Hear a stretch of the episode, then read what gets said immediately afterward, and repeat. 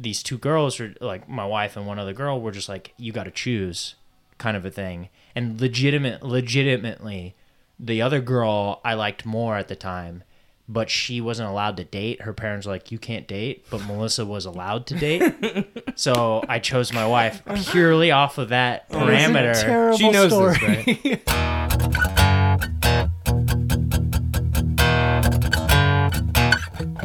Welcome back. Reel it in.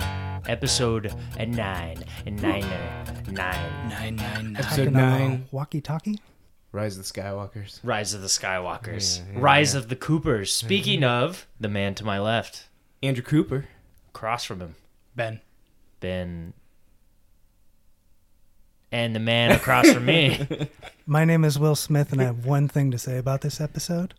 Yeah. Hunker down for doinkage. Oh my god. What? Whoa! what? What? There's gonna be a couple doinkages, but Yeah. mostly a big one. I That's was all not, I wanted to say, though. I was I'm not now. warned about doinkage. and of course, I'm Anthony Rodriguez, your host. So, what we've we been watching? Andrew, go ahead, buddy. Uh, so I've watched four Keanu Reeves movies this week. Hmm. Uh, one was you more enlightened? unintentional. Uh, Do you feel more enlightened now? Yes. Yeah. uh, the first one was Young Blood, which is a Rob Lowe, Patrick Swayze hockey movie, um, in which Keanu Reeves is in one scene and says like yeah, when I looked that up because you guys brought that up before, Mm-hmm. I was like, I don't think he's in this a whole lot. He's not. Uh, kind of. He does actually play the actual goalie on like that's on the screen, but he has a face mask and like What does- this generation doesn't realize, though, is before there was Keanu Reeves, there was Patrick Swayze. exactly uh, to the point where. Uh, one of the movies was also Point Break, in which you had Patrick Swayze and Keanu Reeves. Yeah, he, star he roles. passed the torch. Yes, and Johnny Utah is probably the greatest name ever, just because his name in that movie. It's an excellent name. It's a movie that someone would put the name as of an action star in a movie. Like, Just like, Like- Johnny Silverfist yeah. Uh, but it's like there's a person in a or Hand. like an action movie that's inside of another movie. That person's name is probably going to be Johnny Utah. That's how ridiculous the name is. Like it's a fictional movie name that's in a fictional movie. That's how great it is. Uh, but that movie's wonderful. Uh, You should watch the remake. Definitely no. I'm not. I'm not going to do that at all. Me neither. Uh, then the other one was Dangerous Liaisons, which this movie came in came out in 1986. Had Glenn Close, John Malkovich, Michelle Pfeiffer, Keanu Reeves, and Uma Thurman. Uh, It's a star-studded I was cast. not expecting this. This I don't recommend it at all. Uh, and it's Why is that? the movie follows like a womanizer in the 1800s who is trying to have sex with the like the opposite version what would a manonizer Oh. is that like glenn close is a, Man-eater? yeah glenn close i guess is that kind of person No, I john actually think that's. malkovich is Well, a I- womanizer I don't know if that's the official. and they're trying to challenge each other so that way they can have sex with each other and it's a terrible move like I feel like It that won- would be really easy to accomplish. yeah uh no because neither of them want to admit it Oh. and so Is yeah how except old- for one one actually is how john old Malkovich would is- how old would uh, Glenn Close be at this time? Eighty six.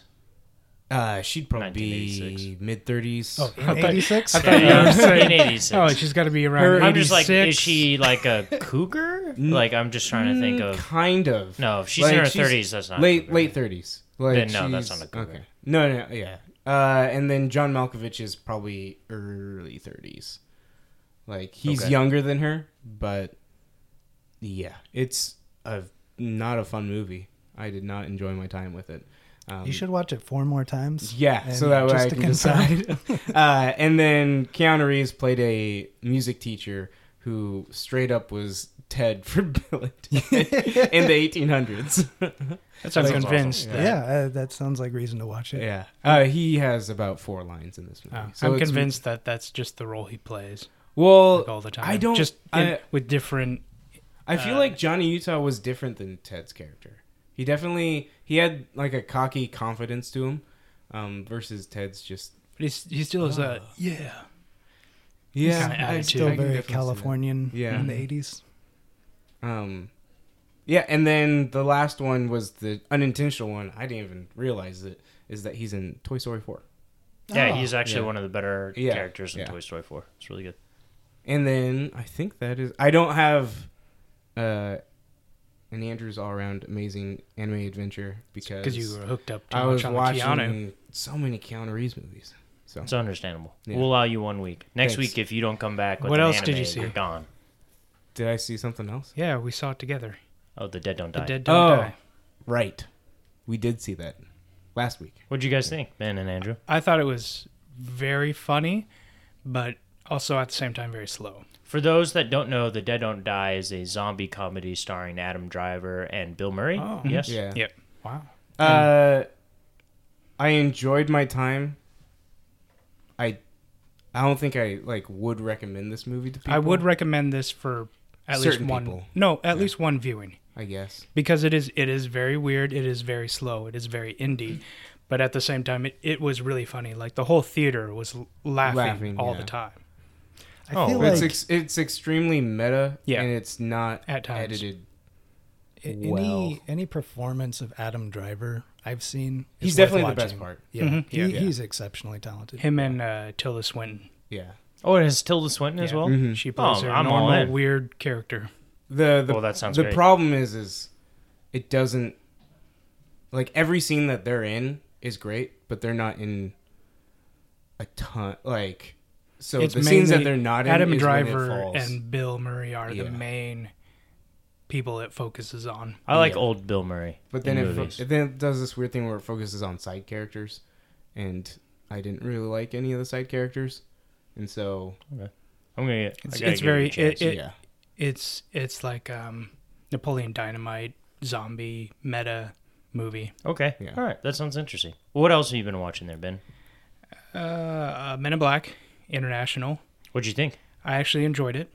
Really? Really? Yeah, like uh, there's a lot of people that are poo pooing on it, and I can, you know, Uh, it's, it's a lot it's, of everybody. Yeah, yeah. It's it's not it's it. not amazing, but it's a fun. It's about on par with the third one. It was a fun Men in Black movie. There was a Okay. third one. Yeah, Yeah. with Yeah, Josh uh, Brolin. Josh Brolin and Oh, yeah, uh, yeah. Jemaine Clements. Okay. Yeah, this one it wa- it was enjoyable. I I would recommend any Men in Black fans to definitely give it a watch. There was a lot of homages to the first one. Which is that's always great. Yeah. I didn't think. I mean, if you and a men, this Men in Black International think it's going to change your worldviews, you're Yeah. probably not going in Definitely with the proper brain. and I enjoyed setting. the the two mains. Yeah, uh, Vanessa Thompson, right? Is that her? Is that the actress's name? She No. plays Valkyrie. Yeah. That's yeah, I was name, just gonna say Valkyrie. yeah, Valkyrie and yeah, Chris. Is it not Hemsworth. Vanessa Thompson? It probably is.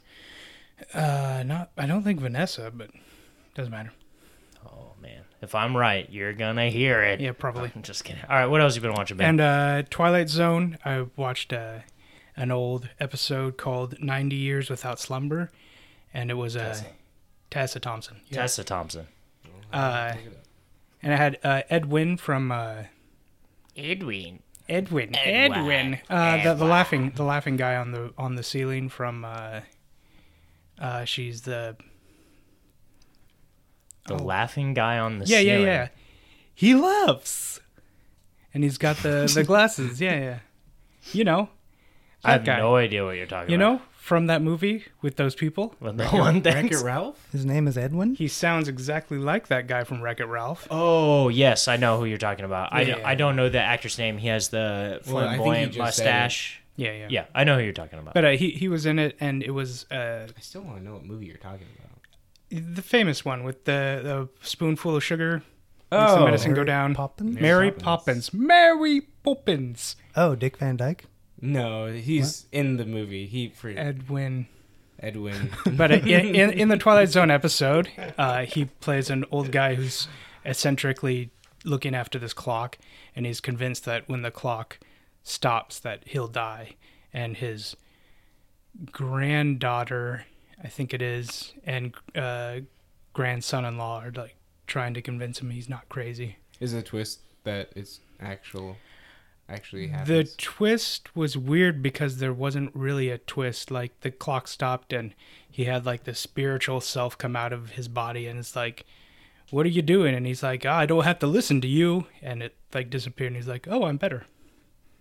It was a weird ending for a Twilight Zone, Like his insanity left him. I guess. All right, sounds Something. good. Anything else, And the last one, Child's Play. It was really, really good. You like the I- news Child's yeah. Play? Okay. I recommend it. The biggest thing is that they took away all the supernatural. It's Really? it's, it's just uh, disgruntled employee uh, taking away the AI parameters. Oh, that actually sounds really interesting. Mm-hmm. I like that. It's kind of like how you know when you improve on a Is that a property is like that Do- set like at Doom, like Doom. Doom's like you know let's get rid of all the hell stuff. Let's just make it a Disney. Yeah, that's a. For That's a those who thing. can't see it, Ben is And is giving the Is death that, stare. is that something that's pointed out at the very beginning? Yeah. Okay. that's awesome. I didn't know if that was like the twist at the end. Storms No, out of the room. no, the only the, that can't that can't be a twist at the end. Because, like at the beginning of the first one, he uh, Wormtongue gets shot and Yeah, and inside then- the okay. thing, and Yeah, his spirit. That- yeah, they have to set up how the toy comes to life. Come on, Andrew. I thought you were a horror Which movie was fan. I kind, kind of a bummer that- because I liked that that's fact. not the. That's a disgruntled.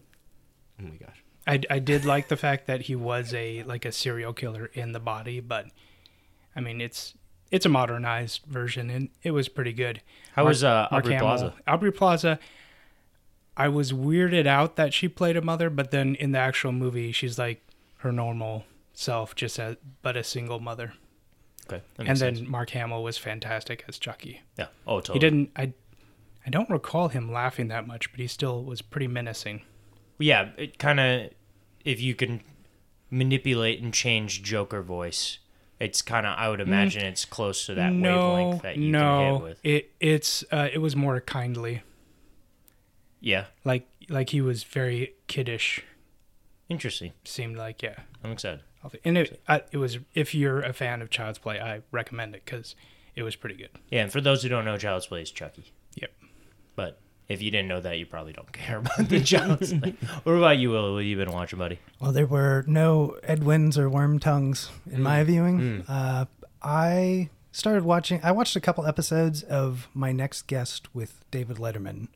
Uh, particularly, I wanted to see the Kanye West episode. Oh, boy. Um, yeah, my so my friend Cody is a hip hop artist, and uh, one day he he put a story on his Instagram where it's like that meme, you know, with the garbage can and the headphones coming out out of it, and he was like, "This is me listening to modern rap," and then he played Kanye's uh, "Elevate Yourself" over it, and I don't know if you've have you guys heard that song? No. it's in the middle of the song he starts just like saying gibberish. It's like literally like poopity scoop scoop poop poop poop. And I I'm- actually, yes, I do know yeah that song and you're i'm talking like about. Co- cody i'm gonna like reserve my judgment here. Like help me understand what's going on. People call kanye a genius.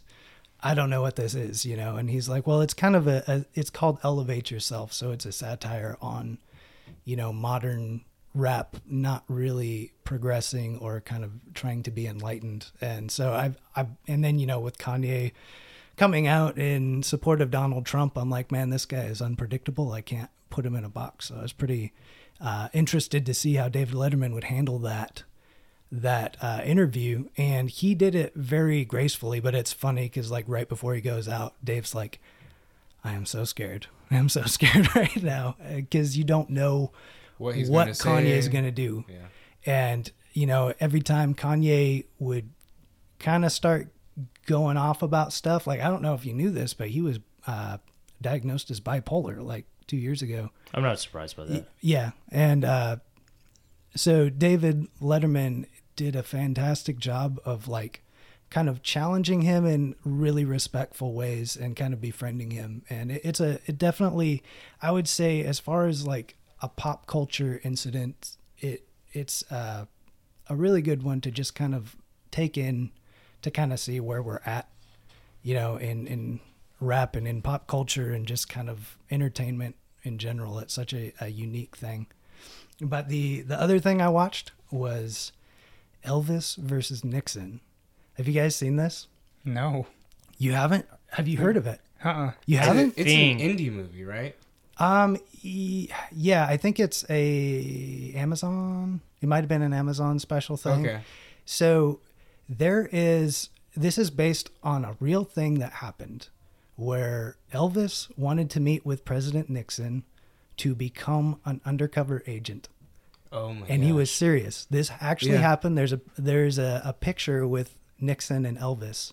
And so I don't know what the facts are behind this, but I imagine someone wrote this and just imagined like how would this actually go down? And it, it is uh, in my opinion it's a masterful exchange and the way they wrote this. And because most of the, you know, Elvis and Nixon are both such big characters that we're probably Yeah. more familiar with impersonations of them than we Yeah. are who this person people, yeah. is. Like we don't I don't know who Elvis actually is. Yeah. Like I grew up with my mom loved him and adored him and so I always had a certain perspective of kind of the real Elvis versus the sensationalized Elvis. She always, you know, kind of wanted to see him in the best light. Yeah. Whereas other people, you know, kind of bring out the the later showboat, big clothes, you know, kind of crazy Elvis. But and uh, so a, a funny thing, I was recently studying, like, or kind of, I took a test online about martial arts and like which uh which martial arts style is best for you and i got kenpo. So i'm like oh i'll look up kenpo videos just to see what it is and i came across this elvis video of him uh doing kenpo uh instructions to somebody and he was like super intense about it and super serious.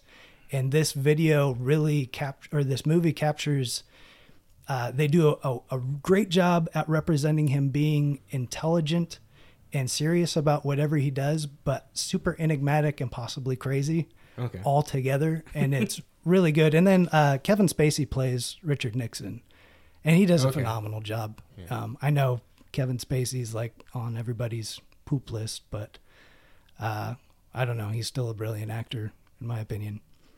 But overall, I think This must have come out before everything. it Yes, was it did, uh, yeah. probably a couple years ago, I think. But it, uh, it, is- I don't know. I loved the movie. I thought it was fantastic. I think I think the last official thing Kevin Spacey wa- was in was Baby Driver because he was in a movie yeah. after that, Okay. but then they they cut. They cut. they cut him out and they got a different actor to come in and Yeah. and finish out the movie. yeah, it's also got uh, Colin Hanks and Johnny Knoxville. Oh, nice. Awesome. And one of my fa- favorite parts of the movie is when they uh, Nixon's people are like, "Okay, we got to take you in, Elvis, and you know, let you know all the protocol for meeting the president." And he's like, Yeah. "Okay, well, I'll have you talk to my people." And they have basically it's Nixon's people and Elvis's people discussing you know the stipulations of what it is to meet the president but also what it what you have to do to meet the king Elvis. you know and they're both just bartering and there's like there's got to be m&ms and Oh my there has to be beverages nearby and it's uh and basically elvis goes into this meeting and breaks absolutely every protocol. And nixon like doesn't uh you know he hates the idea of meeting elvis and then just watching how that interaction plays out is is a pretty masterful piece of writing i think So That's did awesome. he get the job? yeah he did And so Well, Elvis I well, that's why they faked his is death still alive. is so he can be a secret agent. I also forgot to mention that I. I'm watched- sorry, Andrew. You don't get to put anything else in. Uh, no, just kidding. Go ahead, buddy. I caught up with you guys of watching Always Be My Maybe. Oh, what'd you think? It was good. There we go. A- another Keanu movie. We've talked about this movie so much that I feel like I don't know if you had any Oh, other added things I that watched you like. five Keanu Reeves movies in a week. Oh yes, yeah, that Keanu add Reeves to is the in list? Oh my gosh. I You're watched one Keanu more out. thing. I uh, I checked out the Adam Devine's uh, stand up, and it's funny. It's definitely for like twenty year old Will would think it's hilarious. Thirty three year old Will uh, thinks, yeah, good job, Adam. You know? but nice. just wanted just to put that out there. I like his acting. I love what he's in. I just don't know if I could do a 30 to 45 minute stand up with Yeah, his it's- type it's- of comedy. He's not a great stand up comedian. He's, I'm not he's a funny stand up comedian.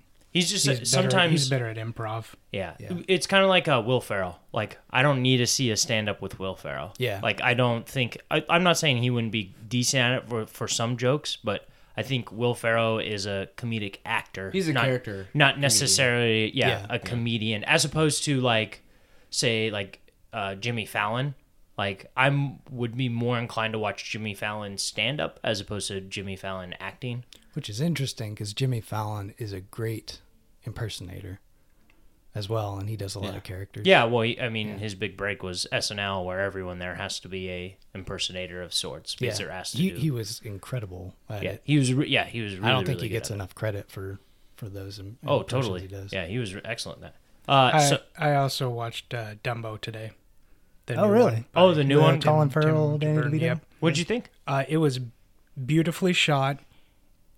Beautiful. It like the sets and everything looked gorgeous, but it was an okay movie. anytime someone every time anytime you just like ask what you think and the first thing is it was beautifully shot you're like Yeah. it wasn't that good of a it, movie it was it was okay. There's things to drop, but I think that you're It's onto something. good Is that the, the movie Like, isn't necessarily good, yeah. but there's reasons that you may watch it. Very Tim Burton, beautiful cinematography and actors and yeah, all that. But I it do. was an okay film. I do believe that. I mean, we talk about music or video games or what have you, comic books, whatever Mhm. it is, where sometimes you can read, watch, listen to those things, and it isn't necessarily for enjoyment. I guess is not the greatest word to put there, but you're doing it for a different reason. Sometimes it's not just like with video games. Sometimes you want to play a game that is uh, story heavy, or a game that is turn my brain off and do this, or a game that's just beautiful. Yeah. Um, and sometimes with those movies where like you know maybe the movie isn't the most exciting but how it's shot or the different types of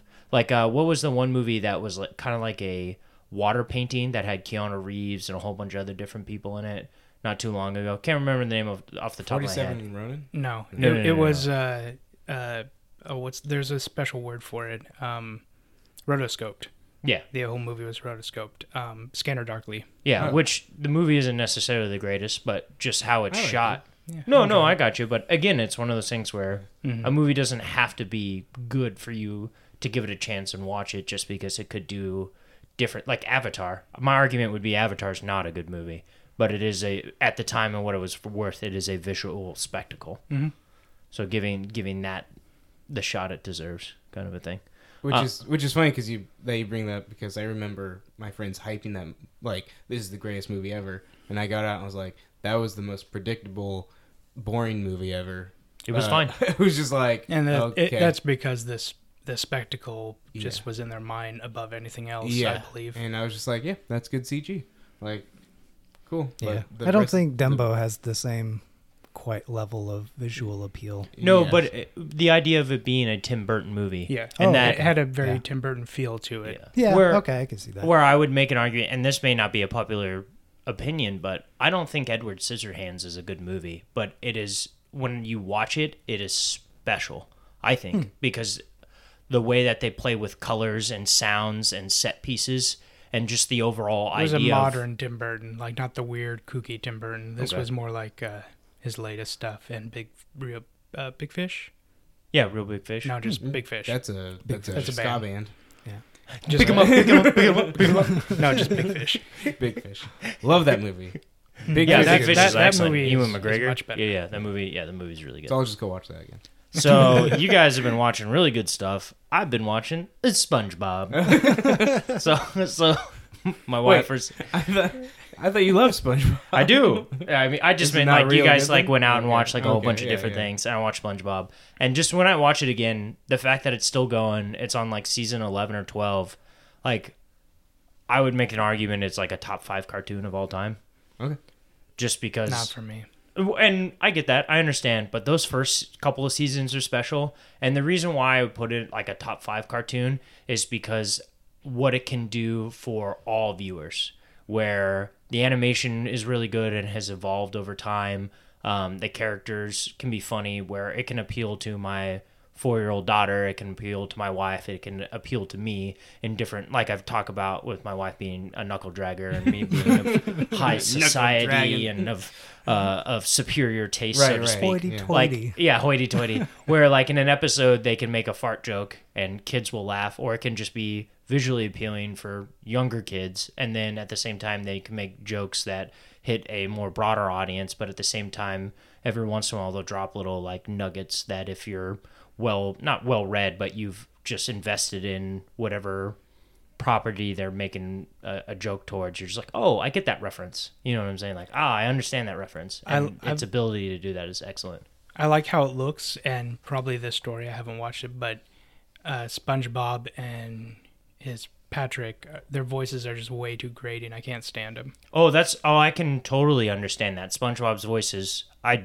totally, totally get that for sure. Just, but also like the idea of like The Simpsons. Like I was trying to rack my brain of like greatest com, uh, greatest cartoon shows of all time.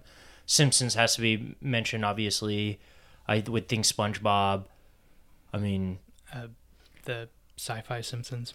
You probably yeah. Futurama. I would Yeah, put Futurama. I Yeah. think you have to include Family Guy. Family Guy. I'm not a huge Yeah. fan. but- absolutely, yeah. Again, it's Yeah, just South Park. you have to take South, South Park, Park, for sure, absolutely, and that may.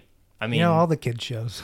Yeah, all the good shows. and that may be like that may legitimately be the top five because there are other great ones that came out that are from like the was it the boomerang era where you mm-hmm. had Hanna Barbera. yeah Hanna Barbera Yeah. cartoons and Scooby Doo's and all those like like those like I get it, but I'm just trying to like just again this Yeah, is just right off the top of the head with no with no yeah Flintstones all those like with no like research research just you know sometimes that's how you make the best top five lists. Mummy's is the first one that's going to I'll kill you. Uh, I could. But He's speaking of the mummies, protectors of the world today. that Uh, show is incredible. Street Sharks, Yeah, Street Sharks. I went on a That's, I went on awesome. I went on a huge '90s cartoon kick a couple of weeks ago when You didn't tell me? uh, someone started talking about um, Darkwing Duck, Oh yeah. and then I was like, "Oh yeah, that's right." And then I started thinking about all the cartoons I watched as a kid, and I started about, thinking about Kablam and Street Sharks and Mighty Ducks and the Ghostbusters Mighty Ducks. and just like uh, they- Ren where and they actually were Stimpy. ducks. Yeah, exactly where they're actually or Ren and Stimpy, all these like uh Hey Arnold, uh Doug, like just these cartoons I watched Cat growing Dog. up and be like Cat Dog, yeah, oh my gosh, yes, Courage the Cowardly Dog. Anyways, That, that one was good. we keep going down. But speaking of cartoons, I also watched Toy Story 4. So just quickly, Andrew and Ben, just non spoiler, what were your guys' general overall thoughts of Toy Story 4? To me, this was a beautiful epilogue to the series. Like, I think it knew exactly what it was, and it wasn't trying to be something else. I, f- I felt that through the entire movie. Yeah, I, I would definitely agree there. It's it's not the best Toy Story. Yeah, I don't even I don't even think I disagree. really you thought it was I think it's my Okay. favorite Toy Story. Um, I still love the first one. The first one, the first one, it's like, tough to get away from nostalgia Yeah, feels, yeah. but I agree with you. Yes, if I if Um, it isn't this one, it's Toy Story one. Yes. Yeah. What about you, Ben? It was so beautiful. it's beautifully Yeah. shot. I No, Well, no, no, beautifully like animated. whole- because there's just- holy crap, the they've upped their ante on Yeah. this one. I I would say animation aside, like obviously I ex- I now ex- like it's Pixar. I know mm, it's going to Yeah. be beautiful. Like when It's it opens up when it opens up with the rain, and Yeah. I was like, oh That wow, rain. that was super impressive. water And- effects. the cat, the cat was. Oh, the cat was really one, but just also at the same time having these toys feel real, like they could The actually exist. Gabby Gabby and the the dummies were their movement Horrifying. was Yeah. horrifying. I just loved like, everyone's because it's reaction so to- real. Everyone's reaction to the dummies was The R.L. Stine They're just dummy. like, Yep. you are horrifying. Yeah. yeah, there's a great scene. Yeah. There's a great It's scene like- at the end where it's the uh, stroller and Mhm. like the lady Yeah. goes to pick it up and then And it's inside's like- the dummy and she's like, it's like- ah! she like freaks out. And Spork is like, "Oh man, that guy was terrifying." Terrifying. yeah. Um. No. So sometimes it's. I. I, I would I would agree with you that I do think it's the best. Like it hit on it hit on a better uh, story rather than just rehashing what I feel like the last two kind of have. I agree. Yes, I I think Toy Story two was more entertaining from beginning to end than Toy Story three, but Toy Story 3's ending and that emotional impact of them almost being burnt alive and mm-hmm. going through all that stuff, as opposed to the ending of Toy Story two, where they're in the airport and all of a sudden the prospectors reveal Yeah. that he's the bad That's guy. more like a That was movie, like a- movie kind of thing. Yeah, exactly. So as opposed to the like being at the daycare, I wasn't as excited about that part of Toy Story 3. Where Toy Story 1, I enjoyed literally from the very beginning to the very end. There was just the idea of bringing toys to life was really awesome. Um, but then this movie, I think, just capitalizes on like an even bigger level of the sh- taking the time to think about toys and bigger places than just at your home or in antique stores and, And at Woody a local playground. Yeah, totally. And then the character development, um, where I think this is really cool for, um, like bringing Bo Peep to the front and allowing her to kind of be this like badass, which she turns into, uh, which she like turns into, and the idea of that she's always been a very very strong character within the movie, within the um, the past movies, but she's never been like one of the main characters. She's always been quote unquote the love And she- interest. yeah, and she was gone in three. Yeah. And then they open up in this and they're like, hey, nine years earlier, where was she kind of a thing. And then just the idea of that. Now we'll probably start treading a little bit more spoiler territory. So if you don't want to hear spoilers, you know, go watch the movie, come back, listen to this, where they're like, hey, she was sold because Andy's sister no longer wanted her. Um, and then she's now spent nine years away from having a kid. Well, seven. She had a kid for two, and then Yeah. sold her to the antique shop, and then has and now she has this kind of rough, gruff, survive um, tactics to her of like what it takes to be a toy to live without a kid. Um, Which I thought was really well done, and then the characters that they entered. I, the other thing about this movie is that all the characters from the previous movies, outside of Woody, they're not in it a ton. Where you get some buzz, don't get me wrong, but everyone So else just in so the that's RV. actually one of my critiques, and not so much the fact that they weren't in it. Um, the reason I like the first one more is, to me, they did the character of Buzz a disservice in this movie. Like they made his character stupid, and that it kind of bothered me. Versus where he he had that innocence of like, oh, I am a toy kind of thing in the first one, but his character has grown since then.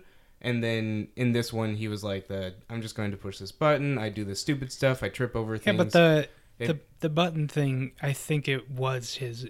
Inner Yes, I think if it because he's always been literal. But, but they make it a No, joke. no, They I- make it a joke about it, but I think like well, that it just bothered me that like he was the butt end of a joke the entire movie. Like that's what that's what Buzz's character was this whole movie. well, the reason why I disagree is because he's always he, like, yes, he did grow. He no longer Yes. he no longer was the I'm actually Buzz Lightyear Yeah, from space. and you get But- that at the very end of the first one. But even in the other ones, like even in the second one, where there's the whole play on of Zurg being his father, or the interaction of himself with the other Buzz, and be like, oh, I can't believe these other Buzzes. He still has always been very literal in how he handles himself. Yes. So the idea of Woody talking about your conscience and it's that voice you hear inside and I think it was very creative for the writers to be like Buzz has always had the Buzz Lightyear to this and that and then that him thinking that that is the voice inside or even that which which a, a really great scene in the movie is that he's like I want to go help Woody but what does the voice inside say and it keeps pushing the button over and over and over again trying to get it to say go save Woody but then it keeps telling him go home go home go home and he's like fine you know because that's what the voice inside told me to do like I thought that was a really well I in those parts I do agree with. I I just feel outside of the button like it was like he wasn't a character that like that button was his entire character the whole movie. No, I it, gotcha. it bothered like that is the thing that bothered me the most in the movie. Other than that, I loved everything about this movie. and Key and Peele. Key and Peele's characters There- which great. Buzz Lightyear brought in Yes. Yeah. Yeah, oh, uh, that that the the second plan they had for the old lady. The second where she- plan? Uh, Third Third plan, plan, they had for the old lady where she goes gives her home. house. uh the was it the the plush rush Yeah. yeah I'm pretty Or- sure the third one was the plush rush Winner, winner, chicken dinner. That Goes was the, home, that was the first bath. one. That was- yeah. lays down in bed, and then they get her. yeah there's the that was the other thing that this movie maybe it's having a kid maybe it's my old age is weakening me this movie hit me in the feels a couple of times I, so at the very beginning, at the very beginning, with when she's like, "Come with me," and he's like about to, and then Andy's like, "Woody's missing," and then like, you get that you're like, "Man, Buzz, just or Woody, just go with her," and it's like, "Nope, he can't. He, Andy is his kid," and it's. uh I was like, as soon as that happened, I was like, "Oh no." This movie, Pixar, you've done it again already. and I don't. I don't think it. For me, like the third one was pretty devastating, but this one there was a times I watered up, but not like as strongly as the third one did. One of the things was definitely Gabby Gabby. Like I thought they did a fantastic job with making a quote unquote villain that you actually care about. yeah, totally agree and that was probably one of my favorite things about this movie Yeah, is the that tossing aside of when she gets tossed aside, that was a mm-hmm. punch to the gut. yeah I'm that was huge oh. but but even being able to like yes she was the antagonist but she wasn't really bad yeah, mm-hmm. because even like they did a really good job of that you're unnerved the first time you meet her and she's so sweet and she's Like so she nice. seems some like a villain from the second or third. Like this is gonna go. yeah this is gonna go wrong. But no she actually is true to her character where it's just if i have a voice box you know a, the kid will finally love me because this was the book that came with the the toy that she is. But like the idea of that even when they make the deal with woody she you know he's just like yeah as, as long as you give me forky like the even woody's treating her still like this bad guy and she's like Yeah. of course yeah. like n- yeah no duh like and she treats Forky well. Like he's not a prisoner. Like, Totally. she becomes friends with him. Also, shout out to Tony Hale's Forky. Oh, yeah. Incredible. excellent that that Loved- character was s- so well done Buster, Trash? Buster from Trash? Arrested Development is in this. Will and trash Oh. It is hilarious. Hmm. Like he just plays the character so well. so the Oh, you mean a carousel? So the the main kid in this, obviously all the toys belong to the kid, is going to kindergarten for the first time, and she is having a hard time adjusting. It's orientation day, and she's sitting at a table all alone. But it's arts and crafts. She's about to start doing arts and crafts, but then a kid comes along and takes all the arts and crafts. And then when he goes over to throw away his apples, some of them spill into the trash.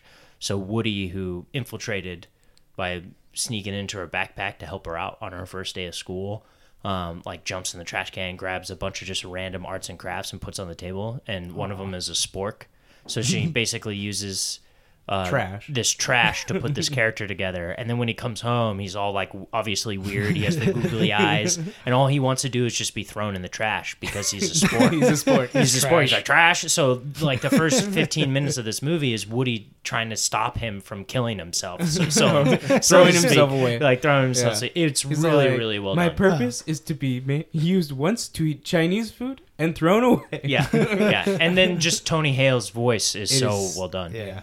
Where and again, that's why I'm saying where that's why I thought was really good. This movie is that growing an established character in Bo Peep, but then establishing these new characters in Key and Peele's plushy toys, um, whatever his name is, Caboom. Dan Caboom. Dan, is Keanu Reeves' character and his Canadian action stunt. stunt yeah guy. he's the Canadian Evel stunt Knievel act- Yeah.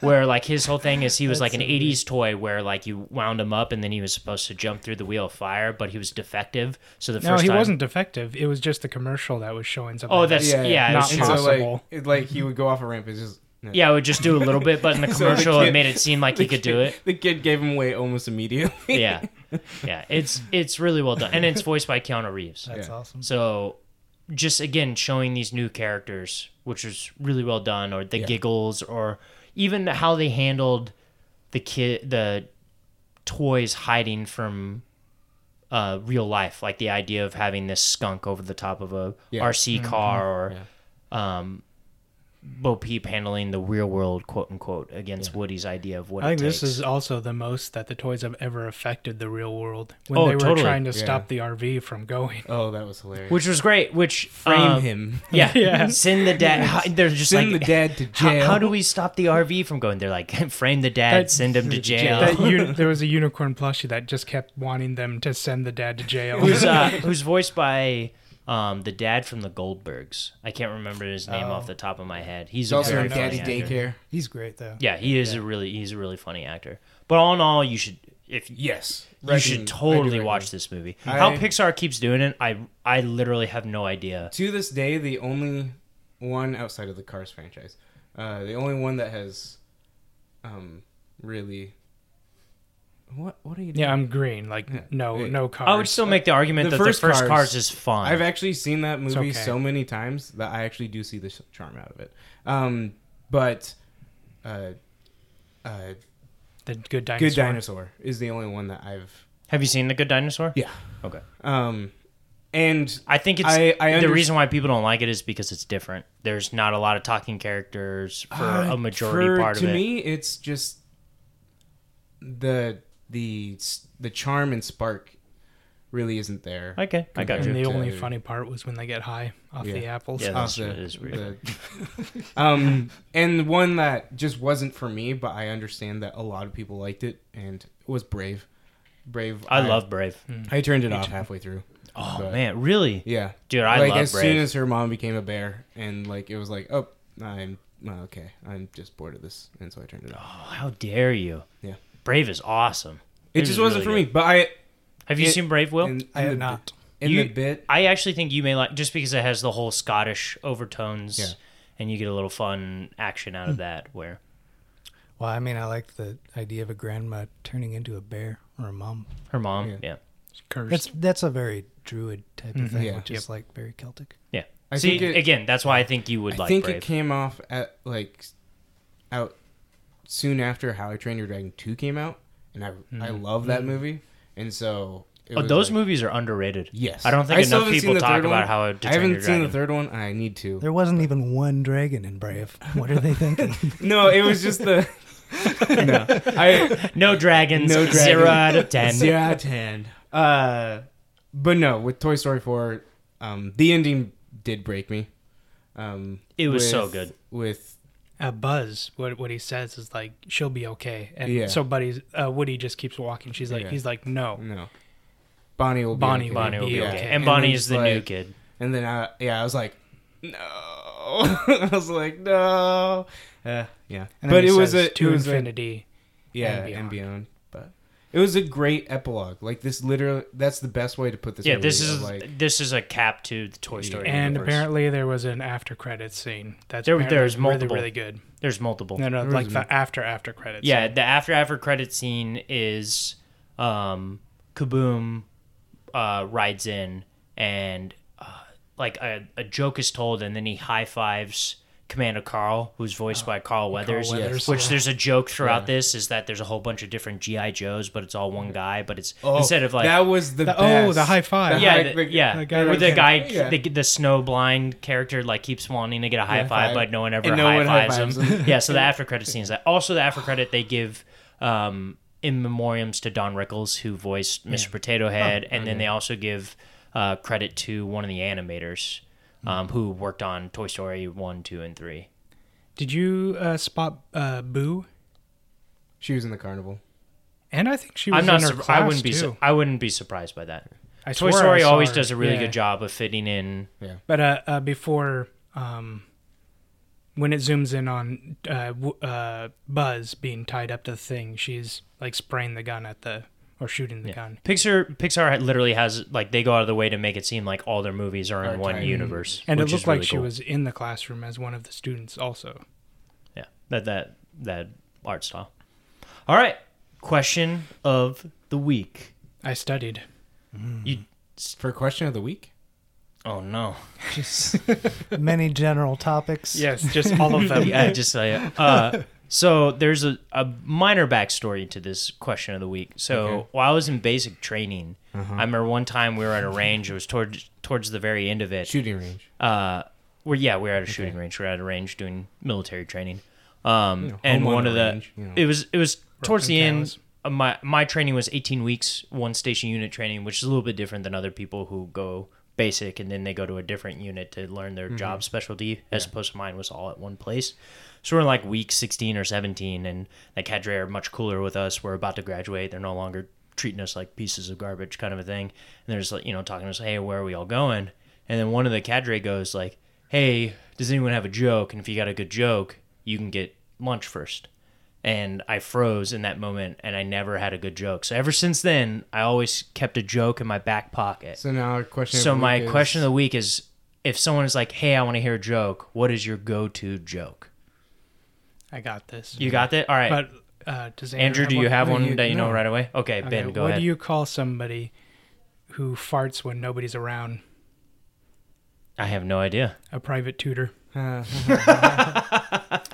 What is brown and sticky? Poop. Oh, uh, I've. Oh, I don't want to know. Do I? A stick. Uh, Oh, mine is more of like a joke story. go ahead. Uh, so a man walks in with his giraffe to a bar, and they get so drunk that the giraffe passes out. And the bartender goes, "Hey, you can't leave that lion there." And he goes, "That's not a lion; it's a giraffe." I got that from the movie. Twenty-eight days later. That's a. That's actually a really good joke. So, uh, question for you. What's you yours? in the room? okay. Uh, have I ever told the ping ping pong joke to you guys? No. So, I really want to, but I have a feeling Ben will hate me if I tell the joke. Do it. Okay, He's, he's going to do do it. anyways. All right. So I have two jokes. One's really quick. One's a story joke. Okay. So the story joke is the one I think Ben is going to hate me by the end of this. So there was a little boy. He's about six years old, and his birthday's coming up. And his parents come to him. We'll just call him Timmy. They say, "Hey, little Timmy, what do you want for your birthday?" And he looks at his parents. He says, "I want a ping ping pong ball." His parents look at each other and they're just like, "Really, Timmy? That's all you want? You don't want the new GI Joe or new RC car or anything?" He's like, "No, mom and dad, I just want a ping ping pong ball."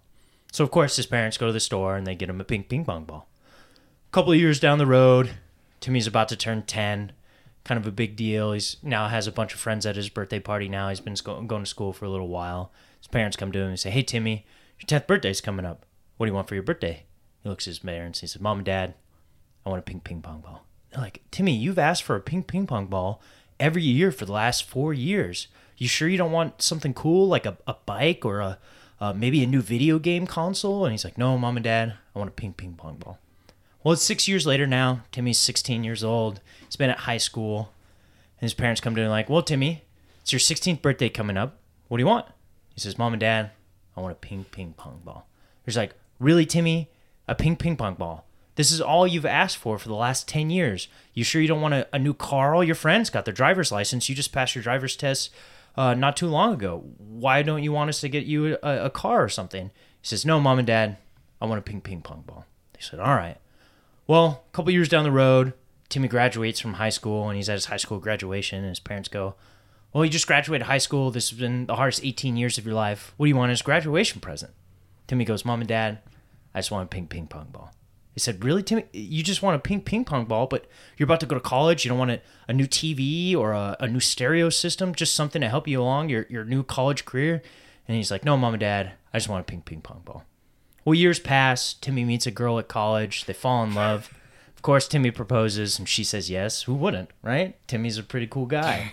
Yeah, Well- these ping ping ping ball, ball balls. well, for the wedding, of course, parents go to Timmy. They say, "Timmy, you know, you and your beautiful wife. What could, what could we get you on this this new adventure?" And Timmy goes, "Well, mom and dad, I want a ping ping pong ball." They say, "Timmy, you're about to get a new house. You don't want like a toaster or a new housewarming gift, or what does Claire want?" His wife, of course, named mm-hmm. Claire, Yeah, yeah, of yeah. course. Timmy and Claire now, and Timmy goes, "No, just ping ping pong ball." So it's great. Well, years pass. Timmy has kids, and it's about to be a new Father's Day. And his kids come up to him. He's got three little kids now. Mm-hmm. And kids ask him like, "Hey, Dad, what do you want for Father's Day?" He says, "Well, well, kids, Dad just wants a ping ping pong ball." He said, "Dad, really? You don't want like a book or uh, maybe a day free of us, or do you want us to do any chores for you or anything like that?" He says, "No, kids, I just want a ping ping pong ball." Well, the years pass, and Timmy gets older, and Claire gets older. The kids are now gone. They graduated college. He's home alone, and the big old 50th year anniversary is coming up. And his wife comes to him, Claire, of course, says, Timmy, of course, is still called Timmy, even though he's like 65 at this point. Um, he doesn't even go by Tim anymore, uh, or ever. He says, uh, she goes, honey, what do you want for our 50th year anniversary? It's it's a wonderful moment. I have enjoyed these last 50 years. I couldn't ask for a better husband. What can I get you? She says, honey, only want one thing, a ping ping pong ball. She says, "Really? Like, I can't get you a fishing rod or maybe a new boat or like." What on earth could you want? Else, would why on earth would you want a pink ping pong ball for our 50th anniversary? He says, "Honey, Claire, I just want a pink ping pong ball." Well, the years continue on. the years continue on. Ben's not the one going to kill you. Everyone's going. I'm to not kill done. You. I'm not done. Oh, I'm ah, not we done. know. The years carry on. Unfortunately, Tim comes down. Uh-huh. Timmy comes down with cancer, Okay. so he's on his deathbed now. Unfortunately. Unfortunately, they can't they can't cure him anything, and you know the the family's in there. The same buys. His wife is crying. His daughters are crying, um, and they walk out of the room. He's left there with his only son. Call him John. Timmy's son, John, of course. Not Johnny. Not Johnny. No. Why? He's a grown man. Why would he go by anything other than John? Maybe Johnny when he's younger. Who does that? Anyways, he looks at his dad. He says, "Dad, you greatest father a man could ever ask for. You're always there for me. You help me out through everything in life. But I, I gotta ask you, Dad. It's it's bothered me since I can remember since I was a little kid. Every time a major event comes up in life, you always ask for a pink ping pong ball." And Timmy's eyes get wide and bright. And He gets a little tear in his eyes. And he's like, Dad, I, I gotta know why pink ping pong ball. And Timmy looks at John. He says, Son. And Timmy passes away. What did they do to you in the army when you told this joke? What's the uh what's the short joke? Huh? What's the short joke? Yeah. Oh, uh, to the man in the wheelchair wearing the camouflage shirt, camouflage shirt that stole my wallet. I want you to know you can hide, but you can't run. Ha! That's a better one. When someone's telling you a It's a joke ping like that, ping pong ball. do you do you ever get nervous? Like, oh man, I hope I get the punchline. Oh, I knew from the moment Yeah. Yeah. that he said the second one, there was no punchline coming. what? I love that joke. It's my favorite joke, man. Have you It ever? was either going to be he dies or like on his deathbed they ask what does he want. He's like, I want a book. And it's just, it would have just been like, That's good. I should do that the next time. yeah, I tell that. like, just That'd like the be last so was like, good. I want a book. Just like, Or or maybe that like John's like, Dad, I, I know it's your last day on Earth. I got you something. He hands him a ping pong bong ball. He's just like, I'm about to die, and you give me a Yeah, ping ping ping pong ball. What's a ping ping pong ball? it's literally what it is, Ben. It's a, A ping, ping pong ping ping ball. ball ball. ping Yeah. ping pong ball. Did you ever Uh, see that joke that uh, Norm Macdonald told on Conan O'Brien? No, no, no. Same thing. It's like a super long joke about a moth na- like named like Mr. Ed- Edna Malinovich. And he just keeps going on and on, and then there's just like a cheesy punchline at the end. See, I, Did it on national television. I love jokes like that. The Yeah. joke is more about the journey and not about the punchline. Mm-hmm. And that's why I like jokes like that because a lot of times with jokes, people just pay. They just want to know what the punchline is, so they're taking the journey. Sometimes you gotta you gotta take a journey. what do you call a sleepwalking nun? I have no idea. A Roman Catholic. Ooh. Ooh, Is that that's your second one? Yeah. Yeah. Wait, like we that. have two? I just had one. no, okay. All right, so this week, speaking of funny, which of course that joke was ping ping pong ball, So one of the funny. greatest jokes of all time. This and week, we're out of time. this week we're talking about the cult classic "Wet Hot American Summer," which is a 2001 American uh, satire comedy film directed by David Wain. From a screenplay written by Wain and Michael Showalter, the film the film features an ensemble cast including Janeane Garofalo, David Hyde Pierce, Molly Shannon, Paul Rudd, Christopher Meloni, Michael Showalter, Elizabeth Banks, Ken Marino, Michael Ian Black, Bradley Cooper, Amy Poehler, Zak Orth, and A.D. Miles. The film takes place during the last full day at a fictional summer camp in 1981 and spoofs the sex comedies aimed at teen audience of the era. So, Wet Hot American Summer. What'd you guys think? A will. Absolutely loved it. I mean, really, I think Paul Rudd is the most likable human being on the planet.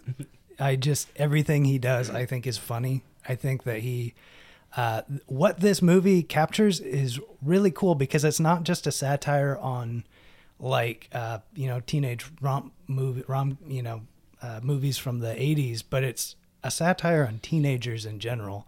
And I think that, like, the scene when uh, when Paul Rudd like throws his his breakfast plate on the ground and then he just kicks his chair on the ground and starts walking off and they're like clean that up. Yeah, You have Janeane to clean that Garofalo, up." who's the camp Yeah. director. And then he he's just like I I f- I feel like every teenage every dude that's been a teenager Has had this moment this, in life. yeah, this is like Paul Rudd making fun of everyone because we've all had that moment where your parents are like, "You have to do this thing," and your b- attitude is so bad that you're like, "This is the worst thing I've ever had to do in my life. I have to pick up my own mess. I have to clean the dishwasher," and you just like take 15 minutes to do something. And the that's, like, entire easiest time, it feels world. like every. He's just like, yeah, you're just pouting.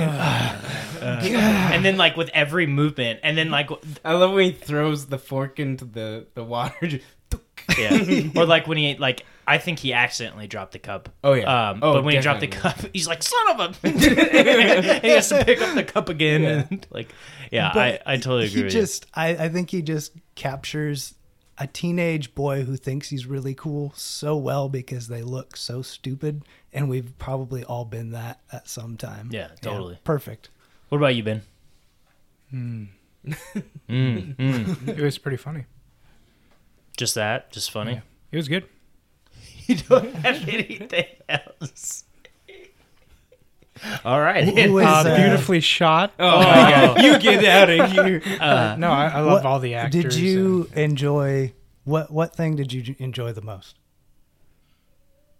um, was there a scene in particular I, I can't really think of like just constant. Uh, the throwing the kid out of the van, Oh, like that so running joke that it keeps repeating every time a kid like talks back when to they're, him. yeah, they're on the boat. They're like, they're, there's what like, happened to my, my, what swim happened to my swim? If you don't, if you don't find, them, I'm, I'm gonna, gonna tell, tell. on you. And then it like cuts to the van, and he, throwing he the gets kid out. thrown the out first van. time it was pretty funny, but then when they kept doing it every time Yeah. somebody talked, every kid talked back to him, it just got funnier yeah, and funnier. it's really well done. Yeah. What about what about you, Andrew? I love this movie. It's possibly in my top five comedies of all, all time. oh wow. Um, okay. just because of the charm and the heart and you look at the title and you go man it's just going to be another like sex comedy at a summer camp kind of like you know american pie band camp kind of thing and it is it's unpredictable. Like the like you bring this movie to people who have never heard about it before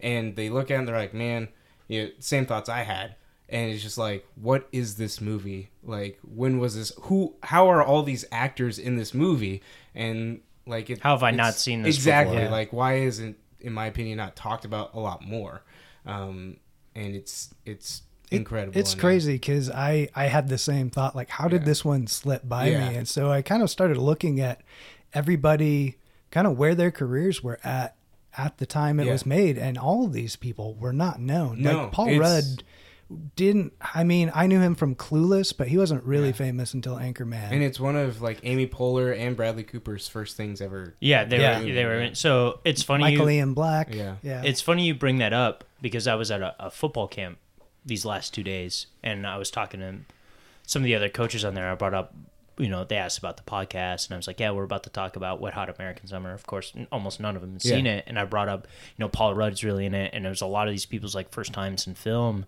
and one of them went like, "He Paul Rudd was in Clueless."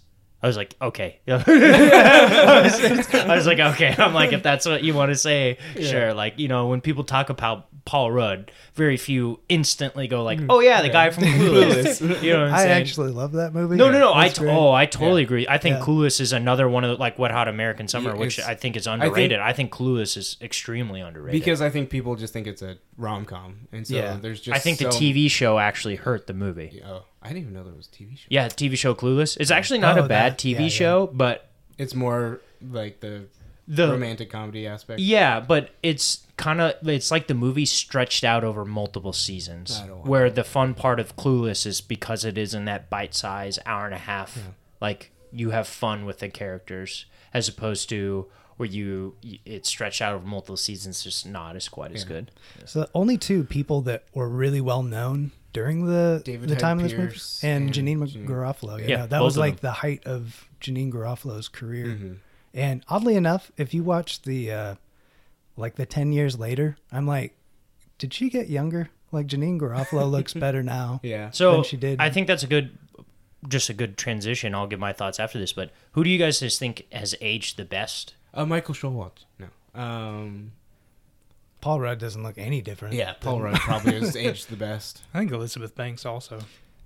Yes. Yeah. Yeah. What about Bradley Cooper? Uh, oh yeah, definitely. I- Ten years later. Ten got- years later, Adam got Scott. better. Yeah, he got a nose job. He Oh, changed his yeah. whole. Yeah, the just Yeah, the joke yeah, where it's yeah. like, can you tell? And she's like, yeah, I totally understand. So in the if, if we're just going off of ten years later, which is the point, um, uh, which is the ten year, obviously is she looks better now, but I thought Amy Poehler looked rough in that, and I didn't know if it was after having a kid, she just kind of seemed overweight or what have you. But I agree with you guys. I think Jeannie Garofalo aged really well, and I think if we're gonna go who aged the worst, I think we all agree it's probably Michael Showalter. I just loved his character in First Day. We'll talk about it later. Yeah, yeah, as we Coop. talk about the TV show. Well, TV and he's show. also the co-writer on this, Yep, and- which Yeah. yeah, which is really really awesome. and it says directed by, uh, Daniel Wain.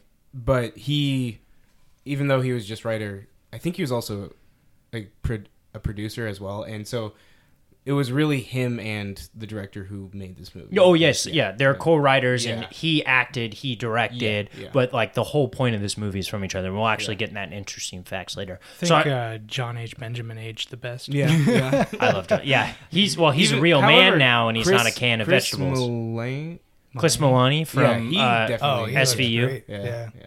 Yeah. Oh, totally. You know what's funny? I didn't put in the interesting facts because I didn't want to go. Is that he is quoted saying that he based his character off of Rambo.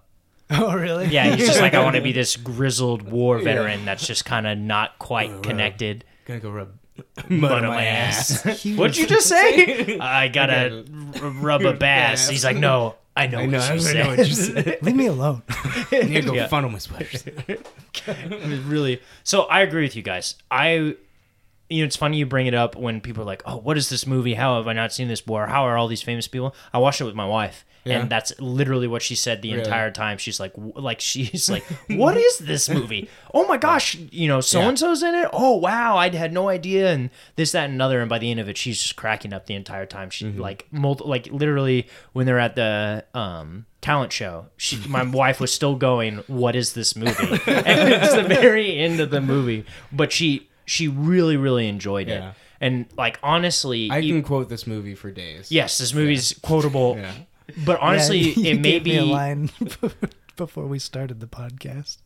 Ooh, that line was from the TV show. Oh, that's Yeah. true. So was Arts and farts and crafts. Hots and Fots and Grass, uh, which is Michael Showalter. Yes. which is pretty funny. Who plays this character who, like, it's like an inside joke that it is Coop, but it's not Coop. It's just Michael Showalter playing another character who just randomly shows up and everyone knows. Yeah, and like he's a legend about it.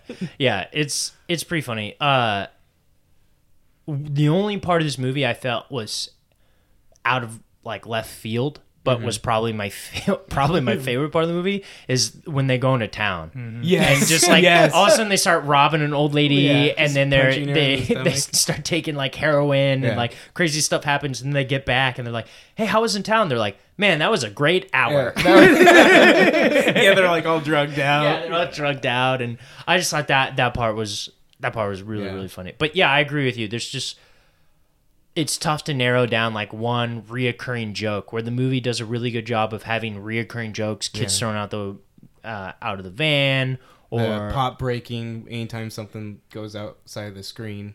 Uh, Like- the uh, the the woman with her husband that Yes. she's Oh, divorcing. Gail. Molly Shannon. Gail. Yeah. Oh, that's so yeah. Look at that me, scene Gail. is so good. Gail, Be strong. Gail. He's on the and phone. then she ends up Who's with hooking the up kid with at the the little end. kid? Yes, it's yeah. the the movie's really funny. If you haven't seen it and you're just like, oh, hey, I'm giving a listen, you should like even with us talking about it, you ha- like you should go watch this movie. If if anything, I- people who almost are told what this movie is before they see it may like it a little bit more because sometimes when people go into movies expecting to be one thing and this movie is clearly a satire. Sometimes when you go into satire movies, it's off-putting if you didn't know ahead of hand uh, Yeah. or you know ahead of time um, so now that you know you should go watch it knowing this and you should absolutely go see the tv shows Yeah, which- they're very good as yeah well. what do you guys think for the have watched it there's um, First day of camp. first day camp which is based off is obviously the first day camp they came out in 2015 this movie came out in 2001 and then there's 10 years later which came out in 2017 what do you think andrew I I enjoy the TV shows. They definitely bring characters and the way characters end up in the movie, they do a great job of exploring that. Um, I I still put the movie ahead of them just because Totally. I the the movie has a special place for me and it's an easier just like sit down and watch just for the movie. Um, but just the crazy with like first day of camp when you have like John Hamm as this ex or as a secret agent who is tasked to go take out the people at the camp and it's just like what the heck and then like Gene that's when Gene's like memories come back as of like that he fought in Vietnam and then like The Nam. yeah uh and then how John H Benjamin turns into a freaking can of vegetables Yeah, he was the original camp director. yeah, and uh and there's just super crazy things. I think the weakest is definitely 10 years later. Um just it had solid jokes, but the to me the ending was the weirdest of like, oh, this has just all been a ruse kind of feeling. Uh however, I did love the joke of um the adding the characters. uh, n- no, at the end when they're like, "Oh, and the babysitter," I was like, "Where is she?" And like Adam Scott and uh, Michael Ian Black. Michael Ian Black are like, "Oh, she's not around because they killed her." That's kind of the funny thing to me is like they brought in all of these guest appearances Yeah. and they just like kill them all. yeah, yeah, it, Just yeah. every- It's. I also thought like when they first open up and like they cut back to the movie yes, and um, there's that scene where like, hey, we should meet here ten years from now at this Yeah. time, and then it like weirdly cuts away to the two To the- the characters new that characters, they, are like, yeah. yeah, totally. but they but they keep in um, why am I forgetting her name? The main female actress. Elizabeth Banks. Oh yeah, no, no, no, no, no. Marguerite. Uh, Yeah. Marguerite, yeah. I don't yeah, remember her name. where it they actually I just show know her as Katie. Mighty Ducks. Girl. Mighty Ducks, yeah, absolutely. Um, they actually show her with them, and Yeah. because she's aged so well, it, it it's not as off putting as opposed to when you If it see was them, they're Michael pretending. Showalter, Yeah, yeah. yeah, absolutely. Michael Where- yeah, Michael Showalter. Yeah, years have not been. I also Been clean to loved him. in first day of camp when Michael Showalter has to chase the kid. Like um, I think it's the first episode, but like he's trying to chase his his new cabin kid, and it's like you're so big and like out of shape, and like he's like. like the entire time and they they make a joke about it like Oh, they man. make jokes about how he hasn't aged the best out of all of them That guy does not move well. no he does not No, no, no. then- What one thing that this show does extremely well is it takes like every single branch of weird, cheesy, strange things that would just be normal in 80s Yeah. movies and it just totally satirizes the crap out of them. Yeah. Like the chase scenes. There's multiple chase scenes where they like Oh, the come across- motorcycle scene. Oh. with, Yeah, yeah. With uh, Joe Togarillo Yeah. and um. And- Ken and Ken Marino, Marino. where he's yeah. running in flip flops, away from the motorcycle and clearly then the jumps- stunt double, like they don't even Yeah, yeah. pretend like it's not the stunt double. Yeah. And then I loved when he jumps over the The Yeah, bale, the of the hay. bale of hay, and that's what stops him. Darn it! Yeah, darn it. yeah. and he Or when they get back to camp and it's clearly the stunt double, si- uh, Yeah. stunt double on the bike, and then they cut away to Janeane Garofalo, Yeah. and she's like, "What happened?" They cut back, and he's it's Joe Trujillo standing, Standing on there. I love right before that scene though. Like I don't know, there's so many little jokes that if you're not paying attention or just uh, you know, Yeah. if you pay attention, they're hilarious. Because like uh, right before he randomly finds a motorcycle, he leaves these kids on a raft, and he's like, "Stay here." Yeah, he like jumps. river. He jumps out of the raft. Yeah, But the whole reason why he jumps out is because the kids are like, "We're gonna be lost without Yeah. Ken Marino's character," Like- and he's like, "You're right, stay here." and he like jumps out. That's again a credit to this movie is that the more times you see it, you pick up on other little small little things. You're just like, "Oh, I didn't catch that joke the first time through," or um, just being able to when you know beats for beats for movie, being able to divert your eyes to different parts of the screen and being able to see like all of it because you can tell that the director uh, Wain and uh, uh, Michael went out of their way to kind of do that with Well, this movie. They have like what, like twelve extremely talented individuals that all deserve, Yeah. you know, such a limelight, and they really do a, a good job at making everybody's storyline very intriguing and funny and full of just quality interactions. yeah, totally. I'm I'm right there with you guys. Um, so question: Jesse. Did you watch the TV shows? Oh, I watched the uh, year one. I the first day of camp. first day of camp. Yeah. Um, Year One? Not a great movie. Yeah, right. Michael Cera and Jack Black. uh, I just I didn't like. I like. Uh, oh, uh, wow. I'm blanking on the word for it, but I, I like those type of movies in a movie format because they're so uh, quick, Concise. concise. Yeah, and it just didn't hit with me on a TV show going so long.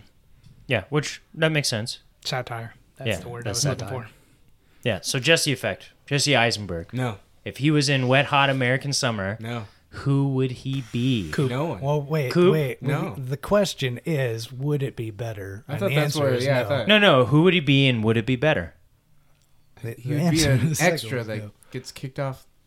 He'd be the one set. of the kids in the raft Yeah. getting sent. Yeah, I think him as Coop would be funny. Mm, I, I, mm. I. To me, Michael Showalter's Coop just Oh, it's the, yeah. the character itself is Jesse would be a more pathetic version, and it's it wouldn't make it better. So I said Jesse could play Artie, who is the radio guy. Oh, The Okay. kid who's on the radio. yeah, okay. He's just sitting there talking into The the, radio keeper. that's not plugged in. yeah. Yeah, yeah. Okay, That there we would go. that's who I put down. Jesse S. There you go. It wouldn't make it better and no, yeah, I totally. because. I no, love that that kid's character. uh, I, to- good. I totally agree with you guys.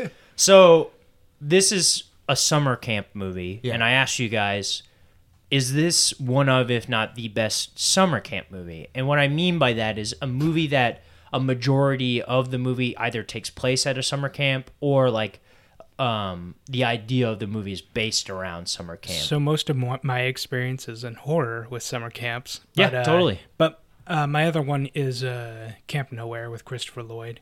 That was probably my favorite. yeah, I go ahead. Uh, heavyweights is definitely up there. Heavyweights is So, Yeah. so I wrote down a couple. One was the Friday the Thirteenth series, um, Heavyweights, Crystal which Lake. was a 1995 Ben Stiller movie. Which Yes. you, if you have not seen Heavyweights, you should. ab- The whole idea is that it is a Fat fat, camp. camp. That Ben Stiller is the personal trainer there, and these overweight kids now have to fight back against him. And his parents are like the. Do they play his parents, or they just no no Yes, they're they're camp camp. He plays the the old guy that owns the camp, I think, as well. yeah both his parents. Yeah. Yeah. Play Jerry, Stiller's. Jerry Stiller, I want to say his name is. Oh yeah, Jerry Stiller. Oh, I think it's the one of the he plays a like an old Jewish character at the end. It's too. the father. It's George's father in Seinfeld. yeah, that's Jerry Stiller, which is Ben Stiller's. Yeah, dad. which is Ben Yeah. Stiller's father. Uh, I also put down Addams fan, Family Values, which I don't know if you guys watch that. Is Amly, Addams Family movie, which a lot of it takes place within a summer camp where Monday, Wednesday. Wednesday. Wednesday. I'm sorry, yeah. Uh, at It's least a- I wasn't that far off. Yeah, at least I wasn't that far. Wednesday basically is at this. So normally with those movies, and then again in Wet uh, Hot American Summer, like he's giving that speech of like we're about to go to this softball game, and this other I love that. e- e- evil camp is coming in. They're gonna and we're gonna we're gonna we're a ragtag bunch of group of people. We're gonna rally. and We're gonna beat them. And then everyone's like, you know, We don't uh, wanna do that. We don't want to do that. That's kind of lame. Like, let's get out of here. And the people show up and they're like, hey, we don't want to play this. We're like, yeah, okay, sounds good. and he like walks over. Hey, they were totally cool with that. But the idea of like a lot of times with these these summer camp movies, it's you know the revolves the around it. it's what. big- it revolves around this big like rivalry. Yeah, exactly. It's the ragtag group camp versus the hoity-toity rich people camp. Camp but it's it's the idea that Wednesday is in the hoi- like everyone there's this rich and hoity-toity camp. There isn't a rival camp. She's just kind of like all by herself, kind of a thing. Um, I thought that movie was really well done. And then Meatballs, the Bill Murray, 1970s. I never saw that. That one's think. that one is the original camp Okay. like camp comedy where the idea like you know how we talk about now where it's always a play on us versus them ragtag this and that this is the movie that did it first Okay. and of course young bill murray he's like this uh the fun cool camp, Camp counselor. and it's it's bill murray in all his glory Where was uh, Ernest Ghost Camp and all this? yeah no that's a good Like, I mean, Has I- there ever I don't know been a that was made. serious camp? that was uh, like 1998 1993 That late? something No, around there It was early. Yes. A serious What? camp movie. Uh, It'd probably be the horror movie. Parent Trap. That'd be a horror Yeah. movie. Parent Trap Parent starts Trap at a was camp. classic. That's not a camp movie, but okay. It's the first- it's the first You are third. correct, Ben. i don't know That's the only part I really i don't know remember. that's how they meet and Is the It's whole the first- idea of how they and then they camp later. and then they fight against each Yeah. other. I'm not calling that a camp movie. All right, well, what are you gonna do? Uh, it's not a camp. Movie. You All right. also didn't answer. huh? Has there ever been a serious camp movie? I don't think so. Hmm. At least none is coming to my mind. For me, it's just the- a good backdrop for for, me, this- comedy and horror. yeah. For me, a serious camp movie is a movie about military, That, yep, where I it's like that, basic yeah. training. Like for me, that's a serious camp. Yeah, Yeah. I'd say like Private Benjamin. I'm like, camp is is, in a the camp, most but- unserious event. in Yeah, life, totally. So Yeah, absolutely. Uh, here are a couple of fun facts I found while I was researching this movie. I also have a couple just in case. no, Andrew, these. you don't get a. You're done now. Goodbye, I Andrew. I know a lot about. You're, you're out of here. You, next time you you know we go to you a for, for anime only. That's the only reason why you're here. It's- it's- Pom Poko. oh my goodness. Anyways, so this movie didn't make like any money at all. Like its No. budget was 1.8 million, and they actually lied to um, people that are trying to get invested. Like, no, no, no, it was five million, just so people would think that like this movie had like actual money put into it. And like at the box office, it made hundreds of thousands of dollars. That's it. Oh, like wow, it was a no, it was Yeah. an awful flop. Yeah. Um, so much so that Paul Rudd is on record stating that he's pretty sure that he's never received any compensation for the film. like it's like I don't think I've ever been paid for this for this film. Um, and we talked about like you were saying like top fav- favorite comedies of all time. Uh, Kristen Bell. I don't know if you guys know Kristen Bell. Um, Yeah. Veronica Mars. She's married to Dax Shepard. Oh, yeah, yeah, yeah. The Good Place. She's actually on record as saying that Wet Hot American Summer is her favorite movie of all time. oh wow. So I, could thought that, that, was pretty yeah. cool. Where she's like, I've seen this movie a whole bunch of times. It's really, really good. Um, you alluded to this a little bit earlier, Andrew, Mm-hmm. but like this was a first major break for Elizabeth Banks and Bradley Cooper. Yeah. So this was Bradley Cooper's literally his first, First film. yeah. Yeah. He was in TV. He was in two TV movies before that, but this was his first film. He actually missed. He was going to acting school in New York at the time. He missed his uh, graduation to film Wet Hot American Oh, wow. Summer. So he already graduated. He just didn't go to his graduation, so he could be in this movie. Sad that didn't work. Well out. worth it. Yeah, yeah, totally, yeah, totally worth it. Um, also, funny enough, Elizabeth Banks was a cocktail waitress at the time. Really? And then, like, even though her part, her name is Lindsay, like, once this movie came out and had the cult following, she wasn't known by her character. She was known as Barbecue Girl. Like, you know, the Barbecue Girl from She- Wet Hot like American Summer. the- yeah. Smell like a burger. Yeah. You, you have, you have uh, Barbecue, barbecue sauce? She's like, yeah. And want to make out? I would actually. I was kind of on the fence with Elizabeth Banks, and as I've watched the movie and the TV show, she's definitely won me over. Yeah. She's a, a great. She's, comedic yeah, she's really funny. I'm writing in my journal. You mean journal? Whatever. You whatever. smart people. It's, and it's words. pretty funny. So, uh, so while they were actually filming this, everyone bunked together, and so this is actually that's like an actual camp in Yeah. Pennsylvania called Camp Towanda. Uh, for the month long shoot, Rudd told uh, details that the experience was definitely like camp, only they were allowed to have beer. Uh, Amy Poehler joked that the shoot felt like a, a necessary do over. We were we were being we were being given the chance to take one more shot at summer camp. Only we were wiser, better drinkers, and more sexually experienced. Which actually goes into Janeane Garofalo was actually quoted saying that um, 90% of the time everyone on there was drunk and she admitted that there was a ton of sleeping together within the cast. Like everyone like there was a she quote unquote bed hopping among the cast is what she was stated as. So it's just one big, big giant camp. So the other cool thing about it is while filming uh, do you guys know hank azaria I know Yeah. you Oh, yeah, mentioned him. He absolutely. does a lot of voices Yeah, for yeah. Simpsons. He actually went to Camp Towanda. No way. Interesting. Garofalo was like Nice. she she called him and she's like, "Hey, I'm staring at your name right now." It was on the camp, like he was one of the That's campers crazy. that was. So he actually went to the camp that was camp campfire. What would they call it? Um, firewood campfire I think it's camp. like that. Yeah. Yeah. Yeah. So like he actually went to the actual camp of where the the filming take place. So another cool thing I thought is that so Jeffrey Golden and Lee Keller created a D&D style role playing game called Fantasy Camp that is based off of this where you lets you play as a camper counselor or staffer at Camp Firewood.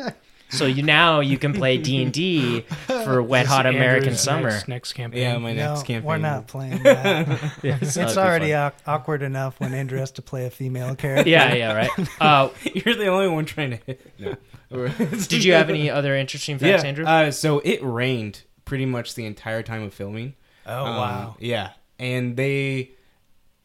It was possibly like one of the worst things ever. Like they've had to. uh Anytime there was sun, it was like go shoot right now. Like everyone go shoot to get those moments. But even during like the uh the the football scene, the flag football scene, um, just like they they were soaked and it was just the ground was all wet and it was constantly raining and Yeah, you can see cold. their you can see their breasts in a couple of Yeah. scenes because of how cold it was, and I, I heard that too, Will. one of my questions was like, what did they do to Ken Marino's nipples in every single scene? it was just cold the entire time. yeah, Yeah. it was just really Yeah. cold the entire time. and then not only that, uh, so that scene where he crashes uh, while singing the song uh, into the tree, where he's a uh, yeah, he's on his way the- back to like the, when he leaves and gets in the van. He starts singing the song about and the he's girl. like, oh shit, and then he crashes. crashes. like he doesn't even show what he No, had. Like he no, moved out. He just no, he freaks just out out of crashes. nowhere and he Uh, crashes. Uh, that happened to the director. Like that scene is in it because that like that song he was singing to that song and he went off the road and hit a tree. Uh, that happened and so That he, he included that in the movie just So for that. that's funny you bring it up because literally Michael Showalter and the director were just like, this movie is based off of our Uh, oh, yeah, yeah, like our of our campus experiences, experiences, where yeah. the director talked about uh, the space shuttle that David Mm-hmm. Hyde Pierce is talking about is going to crash. He's like, that was a real thing when I was a kid. Like that was a big deal, and like when we would find a piece of metal out in the middle of the woods while camping, we thought it would be a part of it. And Of a- like, of like- a spaceship of the spaceship. yeah the satellite or- yeah, the satellite that was flying Yeah. over. So I thought it was pretty cool. You have any other ones? Uh, I'm trying. There's a. I have a ton, but I can't think of any. Yeah, not right now popping for up some yet. reason. Yeah, but uh, there's a there is a behind the scenes making of. It's not really a documentary, but it's like the making of Wet Hot American Summer Yeah. on Netflix. I highly recommend watching it. It's there's really a lot good. of lot of stuff in there of just exploring how the movie was made. I love behind the scenes stuff. Yeah. uh, especially on cult following movies where like the movie isn't a huge major big hit but You seen Raising Kratos yet? No it's not It's so good. there's actually a commentary track on wet hot american summer that's just farts So stupid. Yep. it's just farts I actually No, would like to you. listen to the actual Farts? com- the actual commentary. yeah. that would oh be- yeah that would oh yeah that'd be totally great. i think that'd be if they were able to the other thing to their credit outside of obviously 10 years later where bradley cooper couldn't make it work Yeah. where the first day of camp he literally was there to shoot all his scenes one day because like to he, he was so yeah. busy with everything else the fact they've they've been did such a good job of getting all those major actors to Yeah. come back when they're now famous it just speaks to how much they enjoyed the movie while it was being Yeah. filmed so um Gosh, his interaction with Michael Ian Black is just perfect. Like the way Oh, that, totally. Like I think it's the scene when they finally they they set up like a date or something, and he's like, "I'll I'll pick you up," and he's like trying to leave, and then he just keeps running back, and it's like, you know, uh, well, you know, at what time, and like, I'll be there. I'll be wearing this, and they're Is that both in the like, TV show? yeah it's a TV "Oh, is show. it? Yeah. Yeah, Yeah, I that's think that's TV show. yeah, that's the zoot That's suit that's thing." definitely a thing for me. Is like I remember It all blurs I together. well, I remember every scene of the movie. Oh, okay. And so, uh, it's hard. but find in the TV movie shows. i mean Yeah. it's funny too i think they yeah. do better in the uh in the the prequel just because you see kind of the development of Yeah, it yeah. rather than it's just like a a secret you know? So, Mhm. so if you're sitting here and you're going like, I haven't seen these before. What order should I watch them in? The director is actually quoted as saying that originally I thought that you should watch it in uh, chronological order, where you watch first day of camp, then the movie, then ten years later. He's like, but now that I've sat on it, I think you should watch it in order of release yeah because I the agree. whole the whole point of when we went and we worked on first day of camp is based off of how the characters get there and then the Yeah. idea of like okay how do we get them there? What what kind of fun can we Yeah. do to to build the characters on top of that? So Yeah, would you I- guys agree with that? You should watch Yeah. movie first day of camp 10 years later. Yeah. yes i and i Or think i watched i watched the uh first day of camp first. I didn't know like i'd heard the title before but i wasn't familiar with it. I was like oh this has paul rudd. What? You know i'll check it out. And i think i watched the movie after that and then 10 years later okay Um, but I, honestly, I've been very confused about a lot of it. I just thought everything was hilarious, Yeah. so I it I just kind of watched it. yeah, Yeah, it's so I- it's really well done I saw the movie back in like 2011, 2010. Um, so when they, the crazy thing was when they came out and said, "Hey, we're making a TV show," I was like, "Are you kidding me? Like that's insane! I just watched this movie and it's coming out in like two or three years." So Yeah, yeah, that's really well done. So I also asked you guys before this: Do you have any own personal camp stories that you guys remember? Anything that you remember from camp that was kind of fun? I don't know if any was drawn up watching this movie.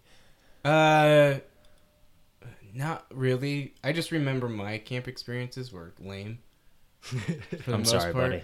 Just like I, I also went to mostly Bible camps, Mhm. so it's like Same. most of it was like memory verses and getting snacks, and Your uh, your Bible camp was much different than my Bible camp experience. so my prime was camps. yeah, Like legitimately, like a lot of my memories as a kid came from camp experiences. And unfortunately, I'm 28 years old, and my prime of my life was 14. where like I'm not even kidding you. So first of all, I met my no, I didn't meet my wife, but I started dating my wife at a camp. okay, That is when we officially No became way. boyfriend girlfriend. That's was at a camp. So funny enough, so I'll tell this fun story.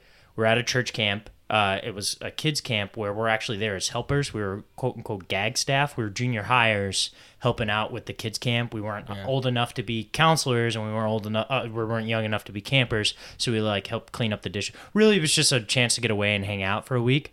But there was two girls, my wife and another girl, and they both really, really liked me because, of course, I'm the man, Yeah, right? right, Uh, I 14 was- year old Anthony. prime. no, I was 13. I was thir- I prime- was I was 13-year-old. 12, 13 at this time. Okay. Okay. I was just I, I wasn't quite I was like, you know, 3 years into the league LeBron. Like people knew he was going to be really good, but he hadn't hit his prime yet. Like I was This kid's got potential. Yeah. I need to get Yeah. in the ground floor. exactly like I was I was killing it with the ladies, my friends. Okay. Killing it. Okay. Where the these two girls are like my wife and one other girl were just like you got to choose kind of a thing. And legitimate legitimately the other girl I liked more at the time, but she wasn't allowed to date. Her parents were like you can't date, but Melissa was allowed to date. so I chose my wife purely off of that It's a parameter. terrible She knows story. this, right? Yeah, oh no, she's fully aware. Um, and now I'm married to Yeah, her, so you go. that's really great. But so my wife and I were like off and on for a little bit there to Yeah. start. Of course, we're 12, we're 13, You 14. didn't have it figured out. yeah, we didn't have it figured out then. 14 was my prime, baby. Yeah. It was good. Uh, I went to a camp and I remember, I'm not even kidding you. When I left that camp, I had like eight or nine phone numbers from girls. so all my memories are camp. So- it's just freaking just killing it. so here's the thing: is I didn't go to summer camps in those years. I went to summer camp when I was like You were a leader. like kindergarten, Oh, uh, and then Wait, what did you say? a leader. Oh, a leader. leader. I thought you What'd you said say? loser. A A loser. loser. a loser. no, uh, Stayed home stayed for home. summer. No, I uh yeah, it was like kindergarten and then I I remember the next one was like first grade yeah. and then the next time I remember going to summer camp was high school.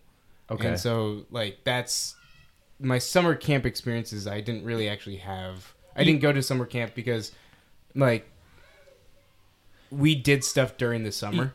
So I Yeah. like my parents I were like go to summer camp. It was like my parents were like, "Hey, we're going on this vacation. This is summer camp." So you know what's funny is that before I hit my prime, obviously, I was that uh, socially awkward kid where legitimately I I spent more time with the counselors than with the kids just because Okay. I didn't get along, and that was when I was you know six, seven, eight, Yeah, yeah. and then later in high school when I was about sixteen, I was like two hundred and seventy pounds. I was extremely overweight, um, extremely fat, and I was that fat kid at camp that wasn't as cool and was had that body dysmorphia, dysmorphia that like I refused to take my shirt off at camp and blah blah. So like I kind of always feel that like when you watch these camp movies and you see those different characters, Yeah. I see myself. In You've lot. seen so like when I watch this movie, like I see myself as Paul Rudd, I see myself as As Coop, Coop. I see myself as um JJ. yeah as, as JJ. I, I wouldn't even say JJ. And now, would now, if say- I went to camp, I would see myself as Christopher Meloni's Oh, character. yeah. that would be the crazy veteran. Oh, follow my sweaters. I'm gonna put mud on my ass.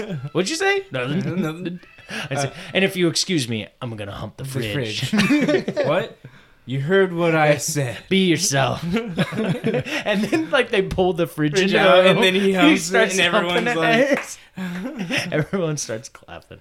It's really good. What about you, Willowbin? I don't know if you guys had any summer Uh, camp did you ever experiences. see the uh, that TV show Bug Juice? It was a Disney Channel show. No. It, Vaguely. it was like a reality TV yeah, show. yeah, of- vaguely. I think I know what you're talking camp. about. That was my best camp experience. Watching Uh, the show? Maybe, yeah. Oh. Maybe I'm just remembering only the negative, but I, like Andrew, really only went to church camps and. Oh gosh, what I remember most is like being so scheduled to the point that like you could only go to the bathroom in like a certain section of time and if you were like outside of that, you were like, you know, stepping on ice, you know. and like so they and they were also like ultra mega Christians where like the the theme of the camp was diving in and it was named after that Steven Curtis Chapman song. yeah, absolutely. I'm at diving that, in. I'm yeah, and at deep. that time I was like listening to POD and I'm like, are you people real? Are, what this is a youth camp, not an old senior camp, you know? and so that basically sums up my camp experience. You know what's funny? I was not killing it with the ladies. you know, I should also mention me killing with that. Those were church camps. Oh yeah. Oh, oh, no, I figured. Oh, they're, Yeah. people are people, man. Yeah, people. Yeah, people. Yeah, people are people. I hated camp. Yeah. Every year I seem to attract a bully. Or Oh, my that friend. sucks, man. Uh, my friend attracted a bully, and then I the bully would pick on me because I was defending him. But the last year, we built a dam, and that was pretty cool. But I spent um, probably eight years, eight or nine years after high school, uh, being a video, being on the video team at that camp that I went to, and it, that was a lot of fun. See, for camp for me is that not only were you killing with the chicks, which I can't, I gotta, I gotta hold on to it, guys, because it's all I got. You know, it's all I got. your prime. But but literally, it just like camp was just everything I wanted because you would play board games. I love playing board games, but then also like during the like actual Nope, camp, they didn't would get that. oh oh yeah the downtime we play oh man i played so many board games but then like they would have the competitions where you play mm-hmm. kickball or Yeah. the fun water events and i love being physically active and competitive for that stuff so it was just like literally everything i want to do every day in my life i just i was able to do it at camp and everything. I didn't even get that though. I mean, they would kind of have those, but they were so organized so poorly, and they were like, they also weren't athletic. So it's like unathletic people trying to make active things fun is just murders. I do remember the one that I did in like I think it might have been second grade. Um, we played Bible Smugglers. That sounds awesome Yeah, it was it was pitch black at night, and you had to uh, smuggle like just verses to different parts of the camp without being caught by counselors. That's and awesome. then the Man. counselors made you do stuff if you got caught. That's and then so cool. it was like That's jumping a jacks or basic camp game that Yeah. they've always Yeah. played. And But so like there's like that's they have Yep. flashlights and Yep. the way you don't get caught is like you don't move and then the counselors like are like, "Oh, there's nothing here." And you know, it was I remember having That's pretty a- cool. Yeah, a blast with that. That's Yeah. the only memory I have. that's I was ca- caught and I had to balance this giant stick over my head and sing "I'm a little teapot, short and stout." Yeah. And then like he that. let me go. Yeah. So, I don't know if I can go back to camp anymore because I actually went to a summer camp last year as a counselor, Mm-hmm. and uh, the pastor, the pastor at the time, when he split up the teams, he specifically put three people who Lance and my brother were in each other the groups. There was three Yeah. groups. I was in one, Lance was in, Dave was other, and they all elected a leader. And he knew who was going to get elected leader, which was myself, David, and Lance. and it just became one giant competition the entire time. And it's like I don't know if I can go back to camp again because I don't want to ruin it for the campers because. When I'm there, I'm in it to win it, baby. I'm So, in it to win it. It's That's, funny that's the how I was- opposite of being on the film crew, where you got to be outside of it, make it more about the kids, and focus on them. I was a I've been a camp counselor a couple of times and I got a I got a cabin that like I'm pretty nerdy, but I'm a very active and social nerd. The cabin I got was 100% introverted nerds and it was the weirdest thing ever of like they didn't want to leave the cabin because they had D&D books that they just wanted to read and I was like, getting them to participate in things was hard. They also uh, memorized all of the My Little Pony characters and would like uh, repeat them back to me in song, and it was just so. Uh, the funny thing is, I loved that cabin. Like I loved. They're great. That and sounds awesome like a great kids. canon. I think Uh, you were the only one that could handle handle them yeah and uh and i it was just there was the problems i had was like i i see in wet hot american summer of those the nerd kids of like trying to get them to do things is hard You needed a David Hyde Pierce. yeah and uh, i was apparently they they loved like to the point where at night they would ask me questions of like what actress did you have a crush on growing up so like they would ask me these questions and when i would answer like everyone else would go around and answer too and there was one kid that would always choose my answers he's like yeah i think that would be mine too That's that's, like- that's pretty funny. yeah I would raise you. That actually doesn't. I agree with you. Trying to get my out. yeah The camp I was at this last year, we had I had three or four boys in the cabin. One's girlfriend broke up with him the day of camp, oh that's fun so he was depressed the entire time. The other three were the the high school boys that were too cool for school, mm. so they didn't want to they're do too cool they, for anything They didn't want to do anything. They didn't want to go to the beach. They didn't want to Yeah. hang out. They didn't want to do this. There's like, yeah, whatever. You know what I'm saying? And they were all like physically gifted. So like when it came game time, like I just I w- tried my hardest to get them to invest into something to try hard. Because other than that, like nowadays, here's the other thing that was fun about watching these movies and thinking about camps that is before it was before cell phones. Yeah. Because now when you go to camp and kids still have their cell phones, that is all they're doing. Is like the entire time at this camp, I was like, get off your phone, get off your phone, get off your phone. The, I think there was one camp that I went to in high school when we all had cell phones. Uh, that was so in the middle of nowhere that it didn't matter if we had cell phones or not. Tygh Valley, Yeah, yeah. Oregon. Yeah, and can, uh, Coeur d'Alene, Idaho was another one. Oh, yeah. All right, well, it wouldn't be reeled in if we didn't do Can You Guess the Movie? Yes. Here it is, my is this friends. the one that you did research for, Ben? Yeah. Here it did is. you just go read movies? So for those who don't know, can you guess your movie? Is I will give these guys one uh, quality about a movie, one little tidbit about a movie, and they got to try and guess it. They each get one guess each. We do genre, then year, then director, then actor. They can't get it by then, they suck. Yep. So right. Yeah. Uh, I don't think you guys have. So I give you Jaws because you were you were there, you were close. So I don't know if you Oh, I guys got- have I got never. Jaws. Yeah, got you got Jaws. Yeah, you're right. You you did Close After Encounters of the Third Kind. That was your final guess. But I got it on the last. Yeah, yeah. so I don't think you guys have got one wrong. So here it is. Let's see if I can break the cycle here. Uh, the genre of the movie is adventure, drama, family. Adventure, drama, family. what Cheaper do you by the think? dozen. Cheaper by the dozen? It is not. Adventures in Babysitting. Adventures in Babysitting. Ooh, it is That's a great not. Swiss Family Robinson. It is not Swiss Family Robinson. So now the year. Here's the fun part. It came out in 1961 I hate you so much. and 1998. It's not Swiss Family Robinson. Parent Trap. It is Yeah, the Parent Trap. I was gonna say Parent Trap. Parent Trap. Ah, It is the It's Parent. Trap. Yes, that's exactly what it is. Did it throw you off when we? I brought it up earlier. So, so I actually almost put in the Parent Trap as Yeah. a, a camp movie, which Yeah. apparently now I learned it is not a camp It's movie. not a camp movie. Even though the doesn't- movie's an hour and a half and 45 minutes of it is during camp. So, the- but I, I get where you're coming from. I'm not saying you're wrong. I, I Camp get movies revolve around the camp. That movie doesn't revolve around. No, the you camp. were right. That's why I was saying. That's why I said like a major part of it, it takes place during the Yeah, camp. I'll give so, you that. So I didn't put it in there, and I was like, well, I love the Parent Trap. Yeah. I, I want to do something with it. So that's why I put it as the, the movie of the week. And then when you guys brought it up, I was like, yeah, to- totally. Uh, t- uh, yeah, all right. That's funny. All right, guys. This has been a really fun episode. Where can people find However, Oh, question. Oh, oh, question. no. I do want to put a question on it. If you were going to choose one for us to guess, would have you gone with the 1998? version? 1998, yeah. Okay. Absolutely. Yeah, saying 61 and 98, I was like, inst- I didn't remember Yeah. the name, but I was instantly Yeah. like, oh, Parent Trap. Yeah. No, I wouldn't. Okay. Continue. Where can people find you, Andrew? Uh, I am LeBearded Cooper on Instagram. Ben? I'm at nomac02 on Twitter. Will? Willie B. Snazzy at Gmail. I am at underscore hate you.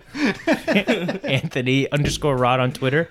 You can also follow us at Nerd Weekly Cast on Twitter. We're on we're at Instagram at Nerd Weekly Podcast. We're on Facebook, Nerd Weekly. Send us email nerd.weekly.forever at gmail.com. make sure to, make sure to check out our video game podcast. Biomodded comes out every Saturday. Um, also, we have a comic book podcast. Sometimes. Sometimes it's really good when it comes out. It's like that special, like when it comes out, it's sweet and it's Yeah. tasty. Origins and adaptations. Check that on Tuesdays. Um, please leave us a review if you can, and then your podcast service you listen to, or give a share. Or if you you know you got a joke. What's your go-to joke? Let us know on Instagram, on Facebook. You know, maybe if we get a good one, a couple of good ones, maybe we'll read them off. Don't you steal mine. We'll shout you out. Yeah, don't you don't you don't you steal mine. Please don't. better not be that yeah, ping, ping, ping, ball, ball. Just, just don't That show. would be the greatest if someone wrote that entire thing out. Oh, that would be awesome. All right, guys, thank you so much.